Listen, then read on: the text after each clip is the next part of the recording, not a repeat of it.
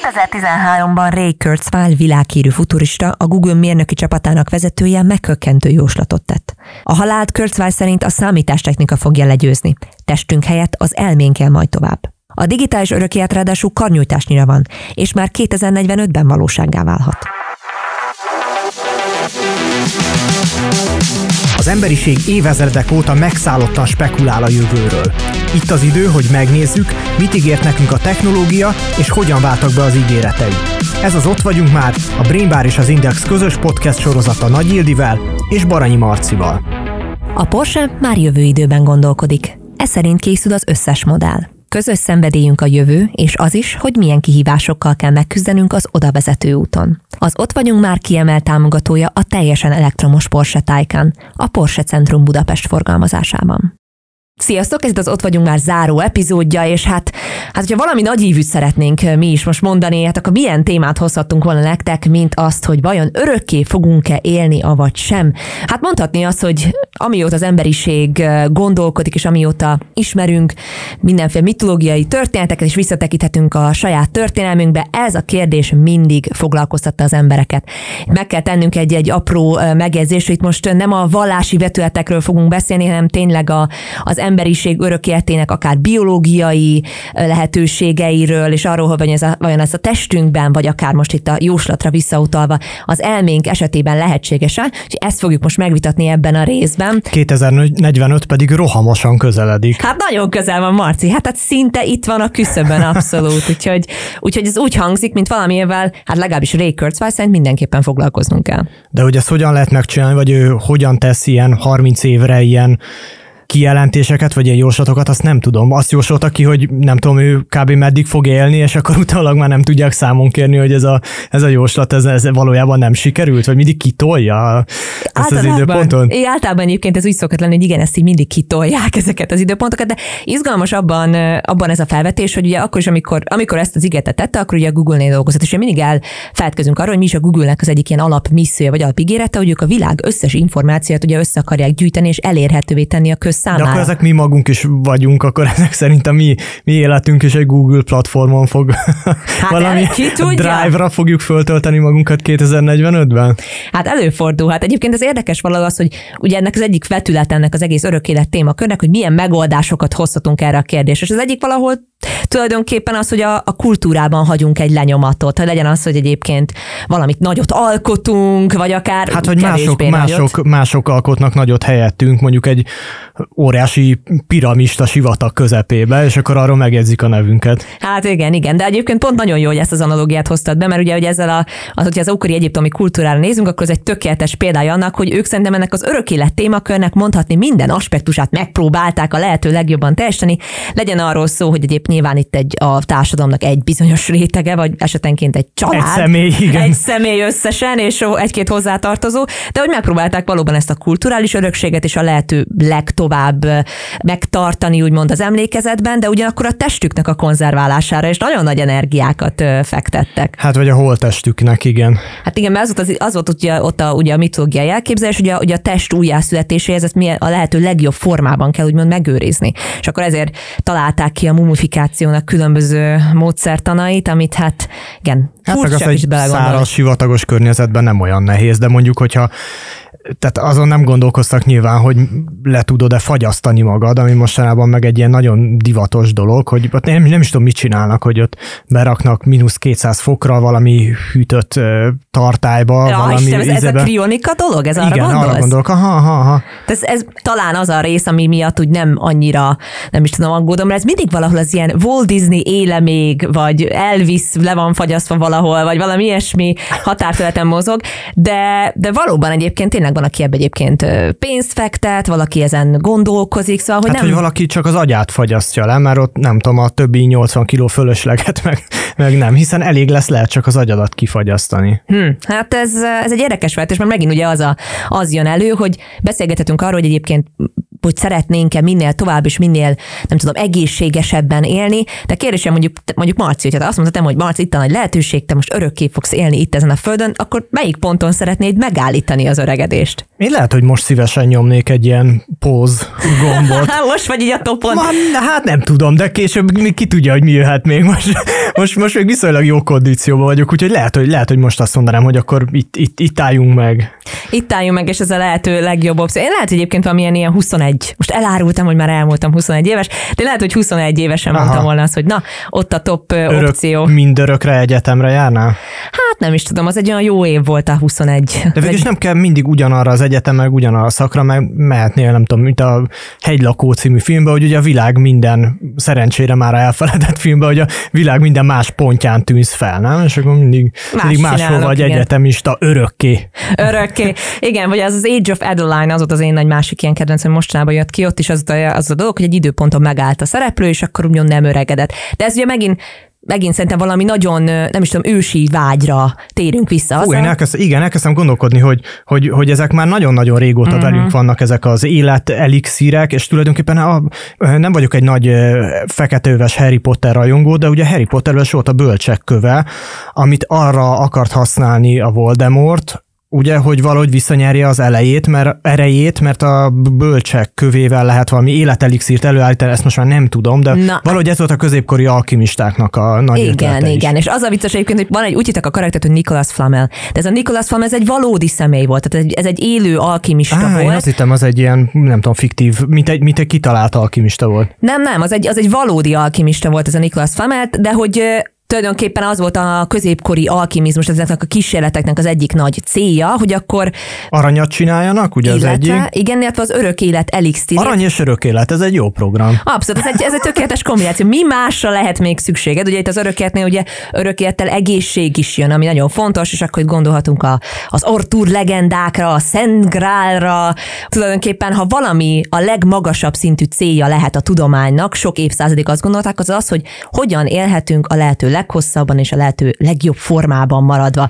Ez most már más aspektusokból vizsgálódik így a hétköznapi életünkben, de hogyha csak szimplán bemegyek mondjuk egy boltba, bemegyek egy drogériába és körülnézek, hát óriási polcokat foglalnak el, tele-tele rakva, hogyan legyél fiatalabb, hogyan, hogyan legyél még egészségesebb, ilyen vitaminokat szedjél. Na de várjál, mert itt ez két különböző dolog, nem? Az egyik, a, hogyan látsz, hogy fiatalabb, mint hmm. amennyinek, mint amennyi vagy, és a másik meg az, hogy hogyan, hogyan tolt ki a, a, az életednek a hosszát. Tehát a szemránc krém től nem, nem fogsz tovább élni, csak kevesebbnek látszol, nem? Viszont az érdekes, mert az eredője azt szerintem meg valahogy ugyanaz a, ugyanaz a vágy, hogy akár az, hogy mi hossz, tovább szeretnénk élni, és vagy pedig tovább szeretnénk fiatalnak gondolni magunkat, ez a kettő szerintem azért valahol összekapcsolódik. Hát persze, hogy mondtad ezt a fáraósít, kicsit olyan, mint a bebalzsamozás, nem? Hogy egy ilyen jobb kondícióba, vagy minél jobb kondícióba szeretnénk várni a, a, a, a, a véget. Ugye? A véget. De hát ez a plastikai sebészet is, meg egy csomó más minden, nem? Egy, egy, ilyen, egy ilyen harc az idő ellen. Most már kicsit már egy végigvonultunk tényleg a, a történelem, a popkultúra és egyébként a nem tudom, szépségiparnak a, az aspektuson, ami azt illeti, hogy hogyan hogyan lehetnénk fiatalabbak, hogyan tűnhetnénk fiatalabbaknak, de akármit is csinálunk, vagy a testünk egyszerűen mégiscsak elromlik. Ezt még senkinek nem sikerült megugrania. Nekem van egy ilyen kis kvízem, amit hoztam neked Kvíz? ma. Aha, Azt mindig nagyon szeretem a kvízeket. Az a kérdésem, hogy szerinted az előző századfordulón, tehát 1900-ban uh-huh. Magyarországon mennyi volt a várható átlagos élettartam? Ezt általában a férfiaknál és nőknél aha, külön aha. szokták közölni, akkor is külön mérték férfiaknak és nőknek 1900-ban Magyarországon mennyi volt a várható átlagos élettartalma szerinted? Hmm, Oké, okay, akkor megpróbálok végigvezetni így a gondolatmenetemen Nem, is. két számot mondj. Két számot? Annyi időnk nincs, Ildi, hogy erre emlékedj. Két számot mondjak, szerintem a Hú, de itt bele kellene venni az ilyen várható háborúk és ilyenek Nem, is. két számot mondj. Két szám. Nekem az a benyomásom, hogy nem volt annyival talán, vagy várjál, ú, oké. Okay. Nők 75, férfiak 67. Hát most, ahogy így számolgatok, az egyikbe kevesebb, mint a fele, a másiknak meg kb. a fele, tehát férfiaknál 37. 37? És nőknél 38 év volt, kb. Oh. kerekítve. Igen, persze ebbe az is van, hogy egy, hogy egy óriási volt a csecsemő halandóság. Erre is, hogyha akarsz, tippelhetsz, hogy ezer éve születésre szerinted, szerinted hány halott csecsemő jutott, vagy hogy mondjam hát, ezt így szépen? Hmm, hát, hogyha csak a saját sádom történetére gondolok, tudom én nagymamám esetében, ahol azt mondom, neki két testvére nem született meg, hát azt mondanám, hogy egy ötöde a gyermekeknek nem született meg? Hát ezer éve születésre azt, ír, azt írták, azt találtam, hogy 226 hmm. halandóság jutott, ez ma kevesebb, mint négy. Tehát azt akartam ebből az egész kis izébb totóból kihozni, hogy mára ezt, az, ezt a várható élettartamot, hát több mint megdupláztuk. Azon gondolkoztam, hogy mi az örök életnek az első feltétele, hát mondjuk azt, hogy, hogy ne haj meg, vagy, vagy ne haj meg csecsemőként, vagy legalábbis kezdj el élni. És ezt a 120 évben egy egészen óriási robbanás, aminek különbözőféle okai vannak, vagy különbözőféle következményei vannak történt. Azt néztem, hogy az elmúlt 20 évben, tehát csak az elmúlt 20 évben férfiaknál és nőknél is 4-5 évet nőtt a várható élettartam Magyarországon. Ez elképesztő sok, ahhoz képest, hogy mit tudom én az ősemberek idejében, mondjuk százezer évvel ezelőtt ez a szám, ez a, ez a, ami most nem tudom, ilyen 70 és 80 között van férfiaknál és nőknél, ez ilyen 20 valamennyi volt. Százezer év alatt, és ebben mondjuk az utolsó szerintem száz évnek óriási szerepe van, Hát mennyi meg háromszoroztuk ezt a várható átlagos élettartamot, és hogyha ez nem is az örök élet, hmm. de azért valamit, valamit itt, most, itt most elkezdtünk kapirgálni. Két dolog miatt nagyon érdekes ez a felvetés. Az egyik az az, hogyha mondjuk ilyen ütemben tudjuk úgymond duplázni a saját életünknek a hosszát, akkor vajon mi az, ami a következő nem Na hát tudom, ez év, a nagy kérdés, igen, hogy még 120 éves, akkor így, vagy ez ilyen exponenciálisan nő, ahogy, uh-huh. ahogy nem tudom, megyünk előre az időben? Vagy van valami limit, amed, amin túl úgymond nem lehet vinni ezt a dolgot, ja, hogy beütjük-e a fejünket valami plafonba ott. Van-e ilyen plafon? A másik dolog, ami pedig szerintem ez már ugye kicsit messzebbre vezet, de szerintem az is nagyon izgalmas kérdés, hogy hogy na de milyen élet lesz az a maradék élet, amit most hozzáadunk, úgymond ehhez az, a, a korábbi vállató élettartamhoz. Na jó, de Hogyan egyébként... telik az az extra, ja. nem tudom, 35-40 év? De hát most ezt elég jól megoldottuk, nem? Mert elég jól el tudjuk tölteni ezt a, nem tudom, a, azt a plusz 40-50 évet, amit az elmúlt 120 évben így hozzáadódott, a, hozzáadódott a, a, Igen, az ez, életkorhoz. ez valóban így, hogy eltölteni el tudjuk, feltéve, hogyha egészségesek vagyunk. Ugye ez itt a másik nagy kérdés szerintem az, hogy az egy dolog, hát hogy igen, nagyon igen. sokáig tud egyébként egy emberi test élni biológiai szempontból, de a kérdés az, hogy egyébként az milyen formában történik, mondjuk mennyi fájdalommal jár, milyen betegségek mellett tartjuk az emberi ja, testet jó kérdés, életben. hogy valójában, hogyha, hogyha egy, meghosszabbítjuk az élettartamot, uh-huh. akkor valójában egy ilyen nem tudom, egy ilyen agóniát hozunk csak el, hogy valaki nem tudom, még 20 évig fog pluszban ugye élni, de nem tudom, Kérdés, szegény csak vegetál, igen. Van. Kérdés, hogy milyen körülmények között? Értve szerintem ez azt is felveti, hogyha most tegyük fel ezt minél hosszabb, így az örök élet felé lépdelünk majd folyamatosan a következő évszázadokban, ez hogyan fogja megváltoztatni a társadalmat? Akkor hogy fog kinézni mondjuk a korfa? Ott milyen, milyen változások helynek majd, hogy beállnak akár csak a viszonyrendszereinkben? Hol van a helye annak a rétegnek, aki most sokkal tovább él, mint mondjuk pár száz, mondjuk akár csak akkor száz évvel ezelőtt, amikor megvolt egy társadalom társadalomnak az adott berendezkedése, megvoltak a szerepek, és most új szerepekkel, hogy szülessenek. Úgyhogy nekem még ilyenek jutottak eszembe, hogy, hogy milyen lenne egy hosszabban, akár örökké élő társadalom. Hogy néz neki ez? Az, hogy milyen megoldásokkal történhet ez meg, vagy hogy mik ennek a realitásai, mert mit most már tudjátok, hallgatók, szeretünk itt a Marcival elrugaszkodni néha valóságtól, de szerencsére mindig van egy szakértőnk, aki viszont visszaránt minket, és elmondja, hogy mi az, ami a valóságos jövő. Most sincs ez másként, úgyhogy fogadjatok sok szeretettel Meskó Bertalant, orvosi jövőkutatót, aki a The Medical Futurist Institute vezetője. Sziasztok! Köszönöm szépen, hogy itt lehetek, köszönöm a meghívást. Szia Berci! Hello, hello! Na hát Berci, most már hallottál minket mindenféle föltől elrugaszkodott ötletekről beszélni, de pont azért vagyunk nagyon hálásak, hogy kicsit lehozol minket most a földre. Azon gondolkoztam, csak így első és alapvető kérdésként. Kérlek, magyarázzál nekünk, hogy egyáltalán miért és hogyan öregszik a test? Miért történik ez velünk? Olyan rossz volt ezt hallgatni, hogy pont én hozlak vissza a mindennapi gyakorlati talajra, miközben nagy science fiction rajongó vagyok, tehát igyekszem fellazulni a örök élet témái fölé. Hogy helyes, felé. helyes. De valójában orvosi háttérrel, meg a, a jövőkutásnak a gyakorlati oldalát megragadva a mindennapi munkám során, nekem tényleg az a feladatom, hogy a rövid távú jövőt mutassam be, és abban nem az örök élet a fő probléma jelenleg, hanem sokkal azt mondanám, hogy nagyobb és furcsább problémákkal küzdködünk. De valójában a testünk egy idő után előregszik, és vannak olyan sejtípusaink, amiket már nem tudunk megújítani.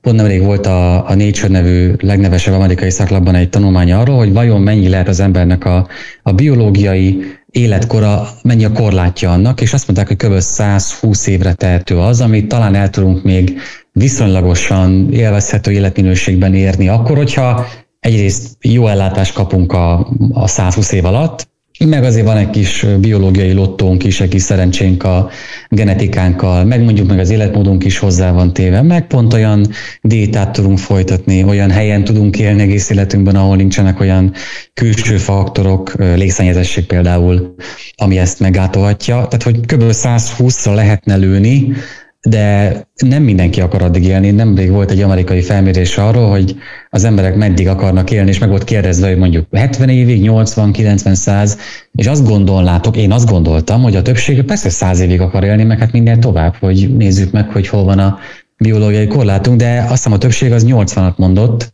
és elemezték is, hogy vajon miért. Hát van, ahol már az átlag életkor is ennél jóval magasabb, 80 közepe teteje. Inkább az indok az volt, hogy az emberek látják, hogy hogy élnek a 80-90-100 évesek, és nem akarnak olyan életminőségben élni. Én 37 vagyok, amikor én gyerek voltam, akkor a középkorúak azok a 40-es, 40-es, 40-es közepe éves emberek voltak, és úgy tűnt, hogy ők vannak az életük közepén, és onnan már ugye jön a domnak a másik oldala, amikor elkezdenek öregedni. Hát én már igyekszem abszolút nem így gondolkodni erről, hanem úgy, hogy 50-60 körül érném el a dom tetejét, és akkor onnan lenne remélem egy lassú ilyen lejtő, ami simán elérhet százig, ha jól csinálom, ha az egészségügyem jó alátást nyújt, mert még egy szerencsém is van hozzá. Te meddig, mire lőtted be ezt? Tehát, hogyha téged kérdeztek volna meg az amerikai kutatásba, akkor te mit x volna be, hogy meddig szeretnél élni? Én százra lőttem volna, de nem a szám miatt, nem az életkor miatt, hanem egy vízió miatt, ami szerintem fontos, hogy mindenki előtt legyen önmagáról. Én látom magamat mondjuk száz évesen, egy űrhajóra bordolni, de saját lábamon, tehát nem ágyon betolva, és mondjuk a Mars felé egy turistaként eljutva a bolygóra. Nem majd, ha exoskeletonnal járok, tehát egy robot, robotrendszer, robot szerkezettel, csak hogy ne értetek ágyon kelljen vinni valahova, hanem hogy még én látom el magamat, és elmegyek turistaként egy másik bolygóra, hogy Elon Musk mondta, meghalni nem becsapódáskor, hanem amúgy. Tehát nem egy marsi szanatóriumban látogatnál annyira rossz modelleket látunk magunk előtt, főleg itthon, meg Közép-Európában. Én Szabolcsi vagyok, az aztán végképp a, a magyar egészségügynek a nagyon sok kívással küzdő része, és nem érdemes azokra a modellekre alapozni a saját víziónkat, a saját öregségünkről, amiket gyerekkorunktól kezdve láttunk, mert már az egészségügy nem olyan, mert a digitális egészségügy amúgy, amúgy is globalizálja az ellátást, a technológiai hozzáférés, a hozzáférés az információk, a saját adatainkhoz az tényleg exponenciálisan nő, tehát végre kaptunk lehetőséget arra, hogy részt vegyünk a saját ellátásunkban. Na szerintem ez az elv, hogy te részt tudsz venni a saját ellátásodban, betegségmenedzsmentedben, sokkal jobban hozzá fog járulni a hosszú élet eléréséhez, vagy az örök élet titkához, mint valamilyen csodagyógyszer, amit azt várjuk majd 10-20-30 év múlva, hogy megállítja az öregedés, vagy éppen visszafordítja. Uh-huh. Ezekről a csodagyógyszerek azért még biztos, hogy meg fogunk kérdezni, de mielőtt ez megtörténne, igen, mielőtt ez megtörténne, azért szeretnék egy-két dologra rákérdezni, amit most az előbb mondtál, ugyanis elhangzott egy ilyen, hogy ha én jól csinálom, illetve az, hogy saját vízió és a saját egészségünkről. Hát nem tudom, Berci, én annyi mindent szoktam hallani ebbe a témába, hogy akkor hogyan kéne táplálkozni, meg akkor egyébként mennyit kéne aludni. Kicsit letördelnéd nekünk ezeket az elemeket, hogy mit jelent ez a bizonyos, ha én jól csinálom, akkor tovább és egészségesen élhetek?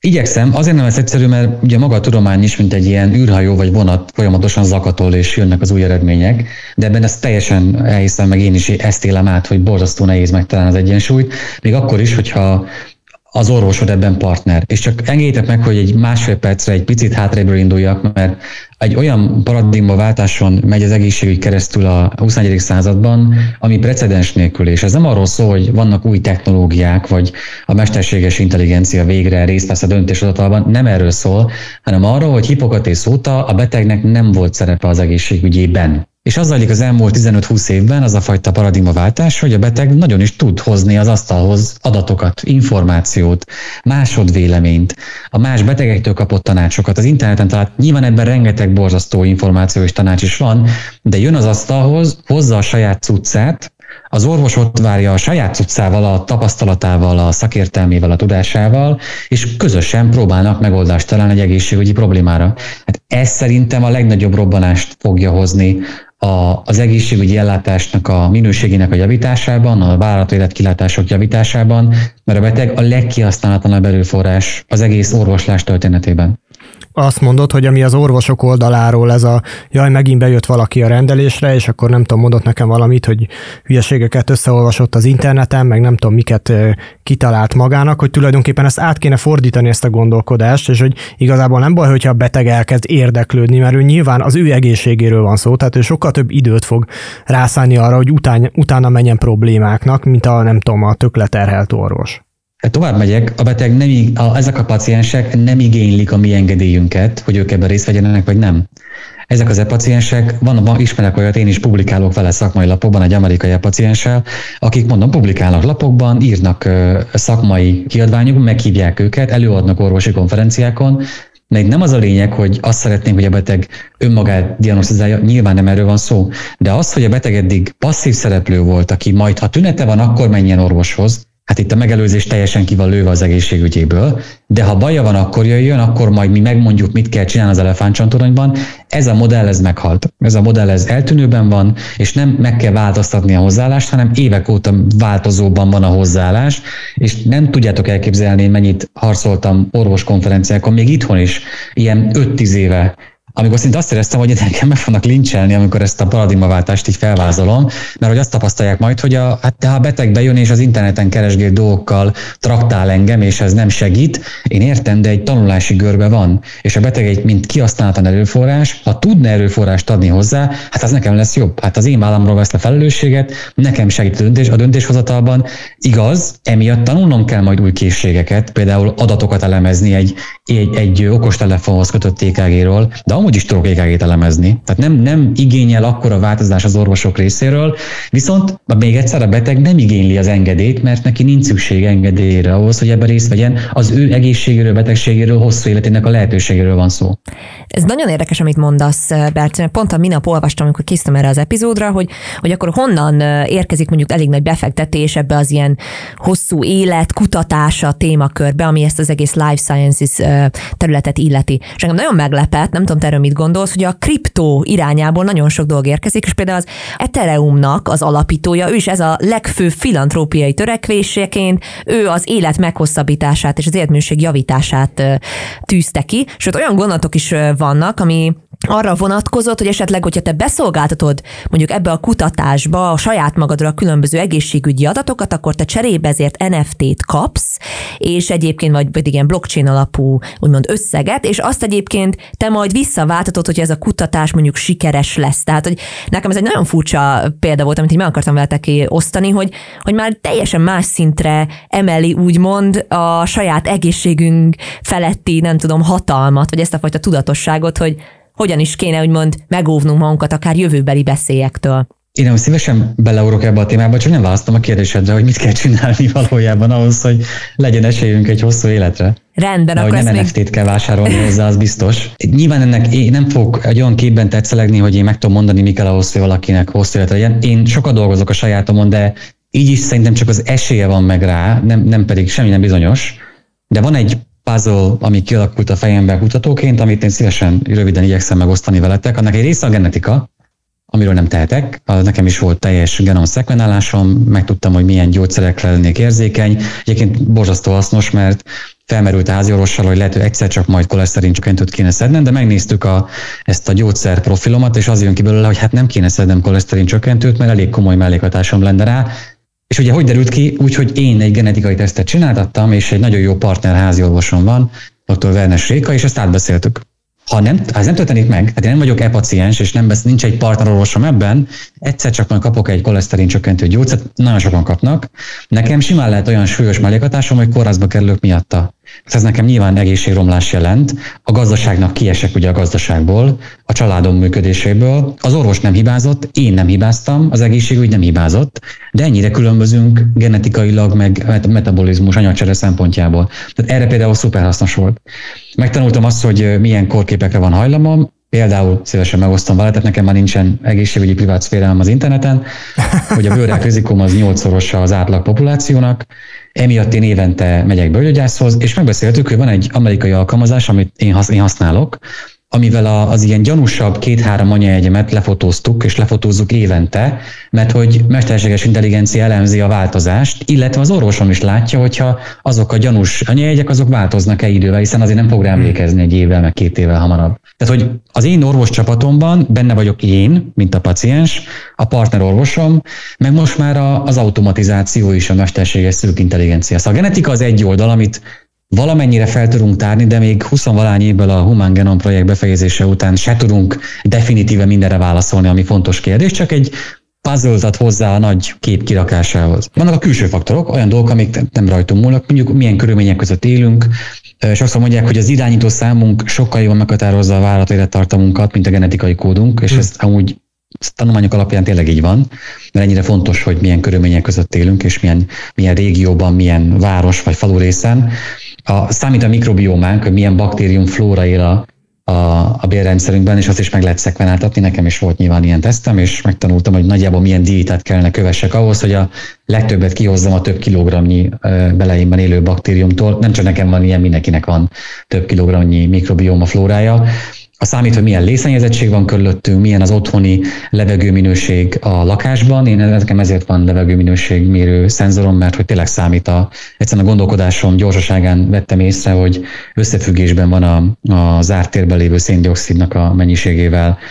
De hát ennél még talán fontosabb az, hogy milyen populációban élünk, milyen diétát követünk. Azért én Szabolcsból jövök, én láttam, meg látom, milyen az igazi magyar diéta. Nem követendő például, igen, nagyon távol állunk a mediterrán, meg a, a japán halas diétától, de szerintem meg igenis mértékkel bármit lehet fogyasztani. Nekem például a töltött káposztára havonta egyszer szükségem van, mint egy ilyen pótolnom kell az élményt, hogy nekem én ezt ennem kell havonta egyszer, de az sem mindegy, hogy milyen, meg még városból, ez bonyolult téma nálunk Szabolcsiaknál. De a, a, szerintem, ami nagyon sokat hozzá, hozzátesz a lehetőséghez, a hosszú élethez, az, a, amit mondtuk, mondtam, a, a mi aktivitásunk, az az, hogy én részt szeretnék venni az egészségügyemben, én hozzáférek az orvosi papíraimhoz, adataimhoz, én, ha van valami igényem, valamilyen egészségügyi paraméteremet, életmódomat javítani, akkor azon javítok, akár technológiával. Én alvásminőséget kezdtem el javítani. Azt már nem csinálom, mert hogy szerintem kihoztam belőle a maximumot, de okos ébresztőm van ma is. Azt nem adnám semmire. Tehát az, hogy én 5.30-kor vagy 6-kor kelek fel, vagy a kettő közt mikor, de könnyű alvásból és nem mély alvásból, hát ez nekem életmód változtató volt, de teljesen más energizáltsággal megyek bele egy napba könnyű alvásból ébredve, mint a mély alvásból nagy nehezen egy csörgésre felkelve. Emellett az, hogy mennyit mozgunk, és megtaláljuk azt a fajta testmozgást, ami nekünk, a testünknek a lehető legrelevánsabb. Én majdnem minden nap edzek, de én alkalmatlan vagyok hosszú távfutásra, nem is szeretem, mindig is sprinter voltam, és a genetikai teszten ki is jött, hogy a izom atom felépítés alapján sprinter alkat vagyok, tehát hogy szivathatom magam hosszú távon azzal, hogy hát egyszer egy félmaraton meg lesz, lehet, hogy megcsinálnám, nem tudom, milyen egészségügyi kár árhán, nekem nem lesz, meg nekem, nekem foci, nem tudom, fallabda, nekem ezek a mozgások azok, amik jobban illenek hozzám. Tehát a diéta, a testmozgás, az alvás, és akkor még a mentális egészségről, a stresszintekről nem is beszéltem. A genetika, a külső faktorok, ezek egy nagy csomagot alkotnak, de azt szokták mondani genetikusok, hogy a, a genetika tölti meg a fegyvert, az életmód húzza meg a ravaszt. Hát bár vannak olyan részei az életemnek, amire nincs és nem is lesz hatásom, szerintem még nagyon fejlett technológiákkal sem, de nekem az az elvem, hogy ami rajtam múlik, az nem múljon rajtam.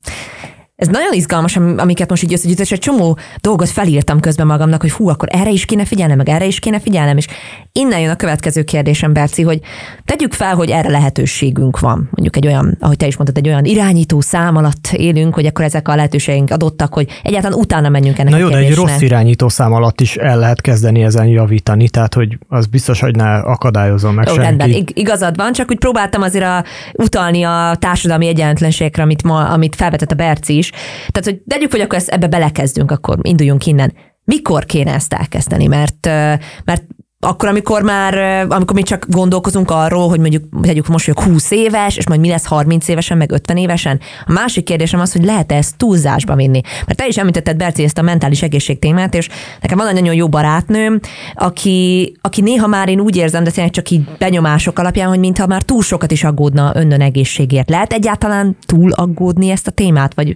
van, akinek a túl sok információ nem feltétlenül jó dolog, mert nem tudja hova tenni, vagy mondjuk akár csak megér ettől a rengeteg információtól? Abszolút. Az első része válaszolva, minél később kezded el, annál kisebb puffered lesz, esélyed arra, hogy valóban szignifikánsan hozzájárulja az életednek a meghosszabbításához szerintem. Tehát nekem öt éves kislányom van, ő azt látja, hogy én mondjuk minden másnap megyek futni. És már mondta is, hogy mikor fog velem jönni futni, mondtam, hogy amint már kicsit bírsz futni, nem tudom, fél egy kilométer, én azonnal megyek veled, és akár bicózva is, mert bármi, de hogy azt a modellt lássa, hogy nálunk normális az, hogy mi majdnem minden nap edzünk, a feleségem is, meg én is. És ez az, azért örülök neki, mert én nem ezt a modellt láttam, nem bántva a szüleimet, meg a, a rokonságot, barátaimat körülöttem, de szerencsém volt olyan tanárokkal, hogy nagyon hamar kezdtem el sportolni, de szerintem nincs elég korán az, hogy elkezdjük azt, hogy az egészség tudatosságunk meglegyen. Itt még szó nincs arról, hogy betegségekkel foglalkozzunk, vagy tüneteket keressünk. Itt csak a, a kalibrálásról van szó, hogy hogyan próbálom finom hangolni az életmódomat, mert hogy az, amit én, el, én szívesen elmondanám nektek most az előbbi pár perc után, hogy még én miket csinálok, ez nekem működik működik. Ez lehet, hogy nektek nem fog működni. Ez kalibrálást igényel, ez tesztelést igényel, kinek mi az, ami, ami, ami még számít, ami, amit még szívesen csinál, mert ahogy mondod a második kérdésedben, ha ez túl sokká válik, akkor több kárt csinál, mint hasznot. És egyébként az egészségtudatosságnak egy része szerintem egy, egy tanulási görbe lesz mindenkinek, mert én nem tudom elképzelni, hogy valaki élete első genetikai teszt eredményére vár, és nem szorong rajta. Én genetikus vagyok a végzettségem szerint, és én is szorongtam rajta, mert hogy nyilván hm. vársz egy verdiktet, hogy most miket fogsz megtudni a, a halálos jövődről, az egészségedről, a kilátásaidról. De mondjuk nekem volt, hogy 6 hét genetikai tesztem a munkám miatt, nekem ezeket így próbálgattam, tesztelnem kell. Ötödiknél már nem izgultam annyira rajta, egyrészt láttam, miket lehet várni a jövőmtől, másrészt meg már nagyjából hozzászoktam, meg tudom, mennyire kell ezt egy ilyen óvatos ránézéssel kezelni. De ezzel mindenki át fog esni. Tehát egyszerűen, aki először elkezd ezzel foglalkozni, ha csak nem valami zseniális hozzáállással végzi, csinálja az életét, Szerintem először át fog esni a másik oldalra, hogy túl sokat akar beletenni. Én is először mindent értem, hogy akkor az alvásomat rendbe hozom, rájövök, mi rontja el a mély alvásomat, mi javítja meg, az edzésemet, minden edzésemet próbáltam egy ilyen melkaszenzorra mérni, hogy akkor hogy tudom még jobban finom hangolni, de egyszerűen elegem lett belőle, mert, mert elvette az, az élvezet értékét az egésznek. És az, hogy én nem tudom, öt éve már nem mérek semmit foci közben, enged engem élvezni a focinak az örömét, amit gyerekkoromtól imádok. De fontos volt az alvásomat rendbe rakni, és megértenem, hogy nekem mi szükséges ahhoz, hogy jobban aludjak. Tehát végig kellett menjek a tanulási görbén, csak egy idő után azt mondtam, hogy oké, okay, ebből ennyi elég.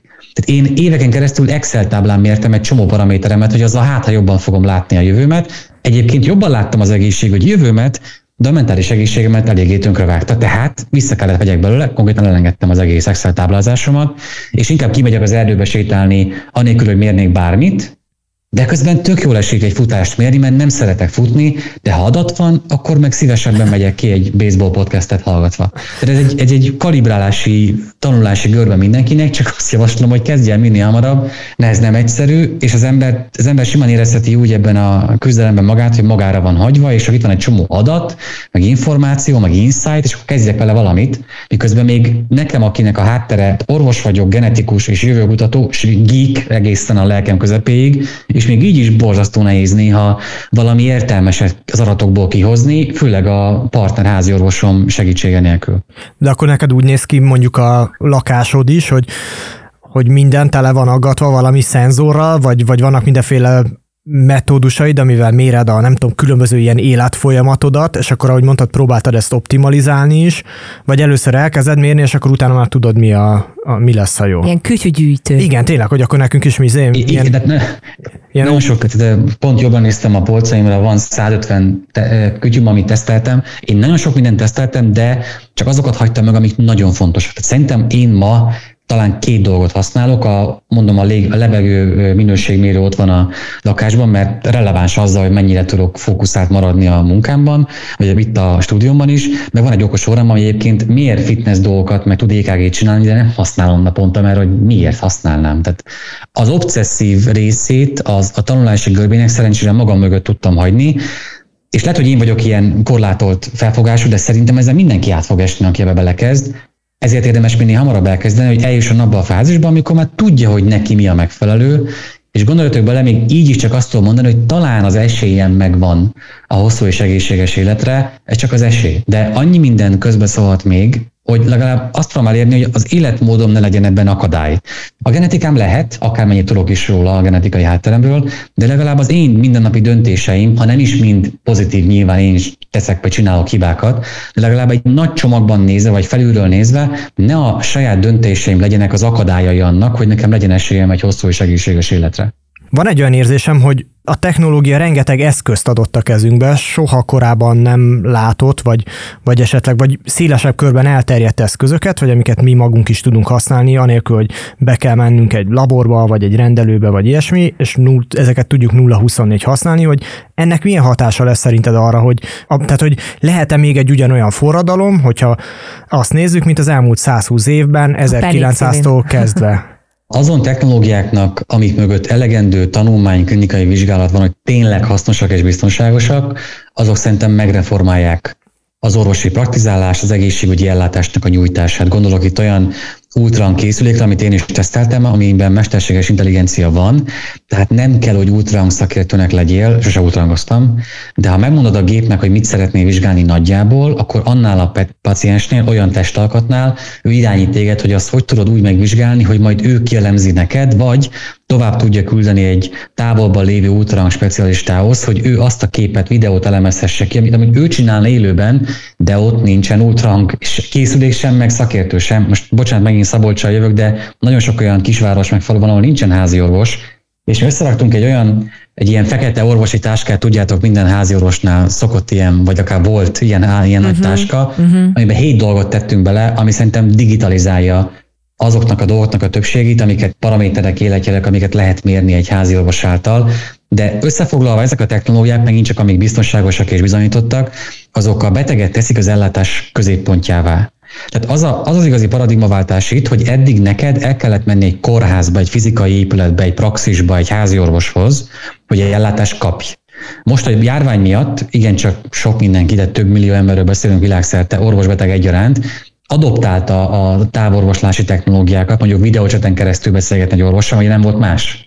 De ezen kívül még egy csomó más technológia is hasznos tudna lenni, ami azt eredményezni, hogy bárhol van bajod, ott kapsz diagnózist, megfigyelés vagy ellátást, ahol te vagy. Ha az otthonod, ha ez úton van, akkor ott. De nem kell mindig neked elmenni a fizikai ellátás helyére. Az az elv szokott megfogalmazódni bennünk a téma kutatóiban, hogy az adatodnak hamarabb kell beérkezni az ellátás helyére, mint neked. Na és akkor van esély arra, hogy hamar elkapjunk valamit, vagy akár megelőzzünk valamit. De ha belegondoltak, bocs, hogy most így viszem feljebb a tétet, igazából eddig csak arról beszélgettünk, hogy mi van akkor, hogyha van valami baj ha tényleg beteg vagy, tüneted van, öndiagnózis ugye felmerül, de az igazi célja az egészségügy jövőjének, meg a hosszú életitkának az, hogy hát megelőzzük azt, amit meg lehet előzni, vagy tényleg annyira korán kapjuk el, amennyire fizikailag lehetséges. Beszélgetünk itt a beszélgetés elején erről a krionikáról, azt hiszem ez a magyar szó erre például, ez a lefagyasztás. Tehát az ilyesfajta ilyen inkább hekkelések, mint, mint technológiák, azok szerinted működnek-e? Van-e bármilyen ilyen tudományos Te- alapja ennek? Hát igen, igen, igen, meg hogy van-e bármilyen ilyen dolog egyáltalán, amivel most kísérleteznek, és úgy tűnik, hogy ez, hogy ez valami nagy áttörést jelenthet. A fagyasztásos technológiáknak elég nagy múltja van, főleg sebészetben, ott, ott vannak ma is igen használt módszerek, de az, az a krionika, amit, amit ti meséltetek, arra semmilyen orvosi bizonyíték nincsen, hogy az működne, vagy akár elméletben működhetne is a jövőben. Tehát én megértem azoknak a elképzelését, akik mondjuk utolsó reményükként azt mondták, hogy all in, és akkor hát ezzel, ha meghaltam is, egy ilyen végzetes korképben, hát ezzel tudnak addig prezerválni, míg arra a korképre valamilyen terápiát ki nem találnak. Értem a reményt és az elvet, csak hogy orvosi bizonyíték nincsen rá. És én nagyon örömmel váltogatom a sapkáimat a orvosi jövőkutatás, mert mondjuk a skifi rajongás között, de a krionikával kapcsolatban nagyon nehéz, mert még a skifi rajongó én nem is azt mondja, hogy hát oké, okay, a közeli csillagokra is láttam már űrhajót menni skifi könyvekben, meg filmekben, nem, mégis nagyon távol vagyunk tőle, Nekem ez is úgy érződik. Plusz vegyük azt, hogy le lehet fagyasztani a idegrendszeredet, az idegrendszerünket, az agyunkat, és akkor majd hát fizikailag képessé válunk arra, hogy úgy felébresztődjünk, hogy a sejtjeink nem robbannak szét, hogy a, a vízkristályok, ami a, a sejtjeinkben van, az ne szaggassa szét a sejtjeinket, meg a szöveteinket. Vegyük azt, hogy ez, ezt elmedve meg lehet oldani. Az a tudat már nem biztos, hogy a te tudatod lesz, és nem vagyok se filozófus, se agykutató szakértő szerencsére, de bennem ez mindig felmerül, hogyha valaki örök életre vágyik, és akár digitalizálná magát majd egyszer csak, vagy a krionikával próbálna életben maradni, és majd később megint csak szép magyar szól felébresztődni, akkor mit érdekli? Hát az már nem az, ha, még ha az ő tudata is lesz fizikailag, tehát ugyanazok az idegsejtek alkotják majd, nem tudja majd megmondani, hogy az a tudat, az az a tudat-e, amilyen tudattal most rendelkezik. És ez egy ilyen örök filozófiai kérdés, de hogy bennem mindig ez merül fel, ezért érzem annyira ilyen science fictionből ránk ugrott példának vagy témának ezt az egész örök élet, krionika, technológiai szingularitás területeket, mert hogy annyira távol áll a gyakorlati valóságtól, plusz annyival többet tudunk hozzátenni mi ma a hosszú életitkához, a sajátunkéhoz persze, mint hogy egyszer csak majd egy ilyen csoda gyógyszer megoldja, hogy a, nem tudom, a DNS-ünk végén lévő telomer régiók mégse csökkenjenek le annyira az idősödésre, hanem maradjanak jó hosszúak, és ezzel lehetőségünk legyen arra, hogy a, az a rákossá váló, el, elburjánzó sejtek ellen a saját szöveteink küzdjenek. Én ezt mind értem. A, tehát a tudományos elmélet az szerintem életszerű mögötte, csak a valós gyakorlati hasznot még nagyon nem látjuk, akár évtizedeken belül se megvalósulni. Viszont akkor szerintem mozduljunk is akkor e, itt az orvos e, tudomány jövője felé, mert olvastam erről az őssejt kutatás témakörről. Berci, itt a nagy lehetőség, végre itt vagy velem, úgyhogy tudsz nekem válaszolni. Mi az, ami viszont realisztikus ezekből a területekből? Hol kéne keresnünk a megoldást, és kitől kéne várnunk? Minél specifikusabban, minél pontosabban tudjuk megfogalmazni azt az egészségügyi problémát, amire az ősejek utazásból keresünk megoldást, annál nagyobb esélyünk van rá, hogy megoldást fogunk találni. Most egy jó széles körű megfigyelést tettem. Itt azt értem ez alatt, hogyha azt tudjuk mondani, hogy valamilyen típusú szövetre szükség lenne, például egy égési sérülés után jó lenne bőrszövetet tudni alkotni, de nem halpikkelyekből, hanem úgy, tehát igazi, a saját annak a betegnek a ősejtjeit figyelembe véve, kinyerve az ősejtet rá meggyőzve arról, hogy bőrsejtek kialakuljon, és azt visszaültetni, ugye ami nem lesz kilöködés, mert a saját sejtjéről van szó. Na az ilyen típusú irányzatok azok, amik szerintem most a legtöbb befektetést kapják, meg ilyen fundingot úgy általában a tudományos területeken, de az, hogy majd ősejtekkel mindent tudunk gyógyítani, ez, ez megint csak annyira science fiction-szerűnek hangzik nekem, mint amikor először hallottam azt, hogy, hogy 3D printerekkel lehet szöveteket nyomtatni. És hát mit gondol el bárki, aki még nem látott ilyet? Hát, hogy mondjuk egy szívet kinyomtatunk itt a rétegről rétegre, mint amikor látunk 3D printereket működni. És a valóság az, hogy nem is ez a cél, mert hogy ilyet nem lehet, én már hogy tudományos alapja sincs annak, hogy egyszer csak majd ezt konkrétan így csináljuk, hanem mondjuk szöveteket lehet nyomtatni, e, és vannak tanulmányok arra, pont most össze egy publikáció miatt egy-két hete, hogy csont, porc, e, máj és bőr szövetet már tudtak kinyomtatni 3D bioprinterrel, és azt visszaültetni embereknek a, a testébe kilőködés nélkül, meg állatokba és állatkísérletekben. És mondjuk az ősejteket arra használni, hogy ilyen típusú szövetekké tudjuk meggyőzni őket, hogy átalakuljanak, és aztán bioprinterek segítségével valóságos élő szövetté alakítani át, hát ebben óriási potenciál van, mert hogyha belegondoltok, Szerintem az ilyen technológiák vezetnek majd igazán az emberek közti különbségeknek a meg nagyobbodásához, mert simán lehet az, hogy mondjuk 15 év múlva nektek várni kell, bocs a rossz egészségügyi jövőképért, nektek várni kell egy szervtransplantációra, tehát hogy valaki meghalljon és nektek adja a szervét, én meg mondjuk meg tudok venni egy bioprintelt, 3D bioprintelt élő szövetet, amit a saját ősejtemből generáltak,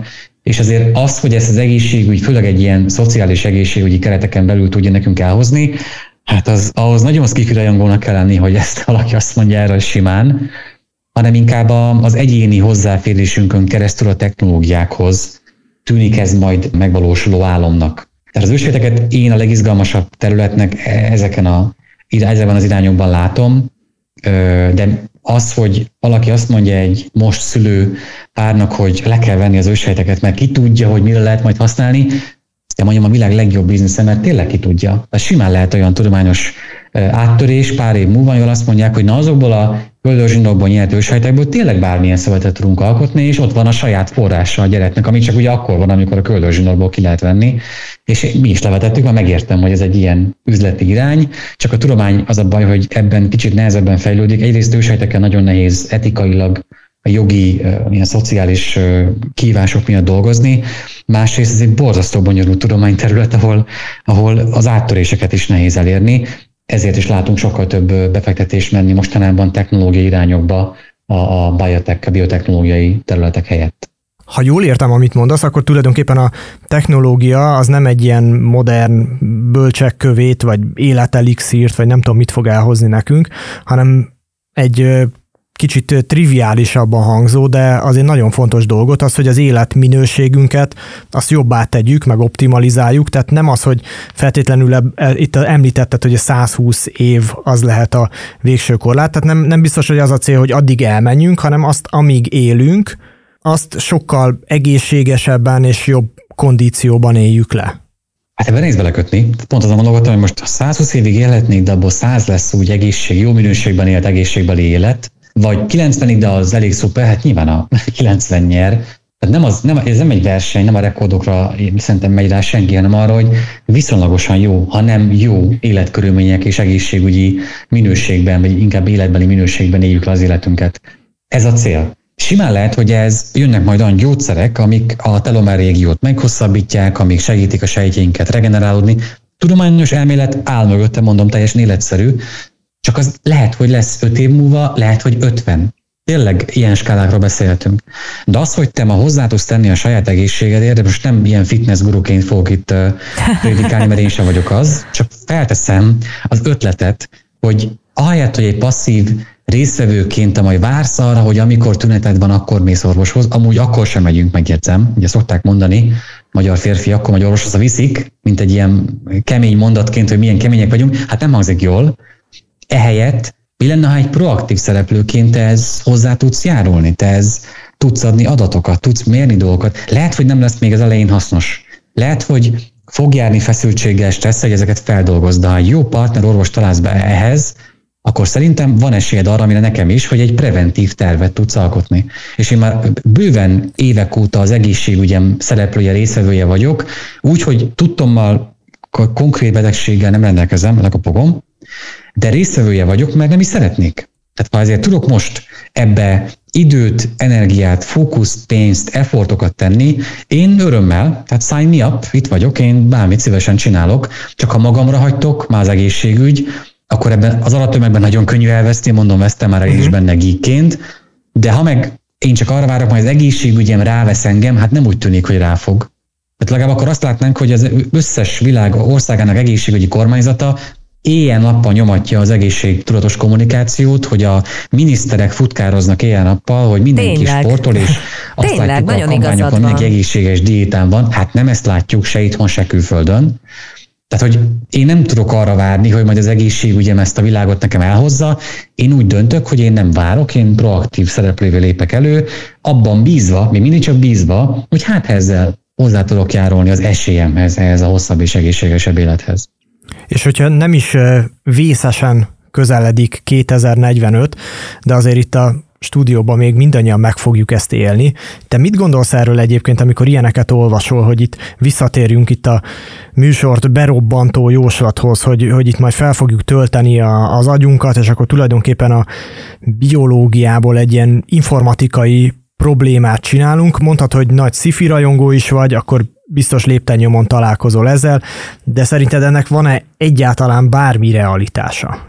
Nyilván van, meg ez nem is az én véleményem számít ebben, hanem olyan AI kutatóké, meg filozófusoké, mint Nick Bostrom, aki elmondta, hogy hát három szintje lesz a mesterséges intelligenciának, az AI-nak, a, most van a mesterséges szűk intelligencia, azaz az algoritmus egy nagyon pontosan definiált feladatot képes végrehajtani, de azt jobban, mint bárki a világon. Tehát sakjátékot játszik, vagy a Go, asztali játékot játsza, meg tudja figyelni, hogy hol vannak járókelők, miközben egy önvezető autóban, a kamerában ül, ugye idézőjelben a tüdő CT képeken meg tudja mondani, van-e valamilyen rákra utaló jel. Egy dolgot tud csinálni, de azt elképesztő jó, magas hatékonysággal és minőségben, ha jól, jól fejlesztették ki. Lesz majd a második szint, a mesterséges általános intelligencia, ami elvileg azt mondja, hogy egy algoritmusnak megvan a te kognitív kapacitásod. Ami azt jelenti, hogy amit te tudsz emberként, tehát mondjuk álmodni, absztrakt dolgokban gondolkodni, számolni, verseket írni, tanulni, minden, amit te képes vagy az agyaddal, arra ez az algoritmus is képes lesz, és akkor a hármas szint lesz majd a mesterséges szuperintelligencia, ami azt jelenti, hogy a Terminátor forgatókönyv beválik, az az egy algoritmusnak van meg az emberiség összetett kognitív kapacitása. Most a kutat, ilyen kutatók szerint az a cél, hogy a második szintet pont ne érjük el. Tehát élvezzük ki a, az AI adta lehetőségeket és előnyöket minden területen, energiaszektortól, közlekedésen keresztül az orvoslás egészségügyig, de a kontrollt ne veszítsük el a fölött, hogy mi ezt értjük-e vagy nem. És én nem, nem tudok, tehát mint kutató nem is azon a területen vagyok, meg amúgy se számít, hogy én mit gondolok arról, hogy a, a technológiai szingularitást, mint, mint elméletet előhozó kutatók erről hogy gondolkodnak. Én csak azt vallom, hogy jövő kutatóként viszont, hogy nem sok értelme van vakon prediktálgatni évszámokat. Egyrészt a világ nem úgy szokott működni, másrészt nagyon sok mellé predikció van, és akkor most még lesz hasznos, még nem. Én abban hiszek, hogy víziókat érdemes alkotni, hogy akkor mondjuk egészségügyben mit szeretnénk látni, hogy működjön 2045-ben egy egészségügyi rendszer egy adott országban, és utána azt vizsgálni meg, hogy na jó, ha ezt a víziót választjuk, akkor ehhez ma, ma, mától kezdve hogyan tudunk eljutni. Tehát ez nem magától be fog következni, azért mert a technológia mindig azt csinálja, amit csinál. Ez mi is kellünk emberekhez, kell, hogy elfogadjuk, hogy ne, ne tiltakozzunk ellene, hogy kezdjük el használni, hogy megértsük a kulturális érzelmi hátterét annak, hogy valamit miért, valaki valami technológiát miért utasít vissza, vagy miért kezd el hype és ez az egész csomag hozza majd azt, hogy valami ebből megvalósul, valami ebből nem.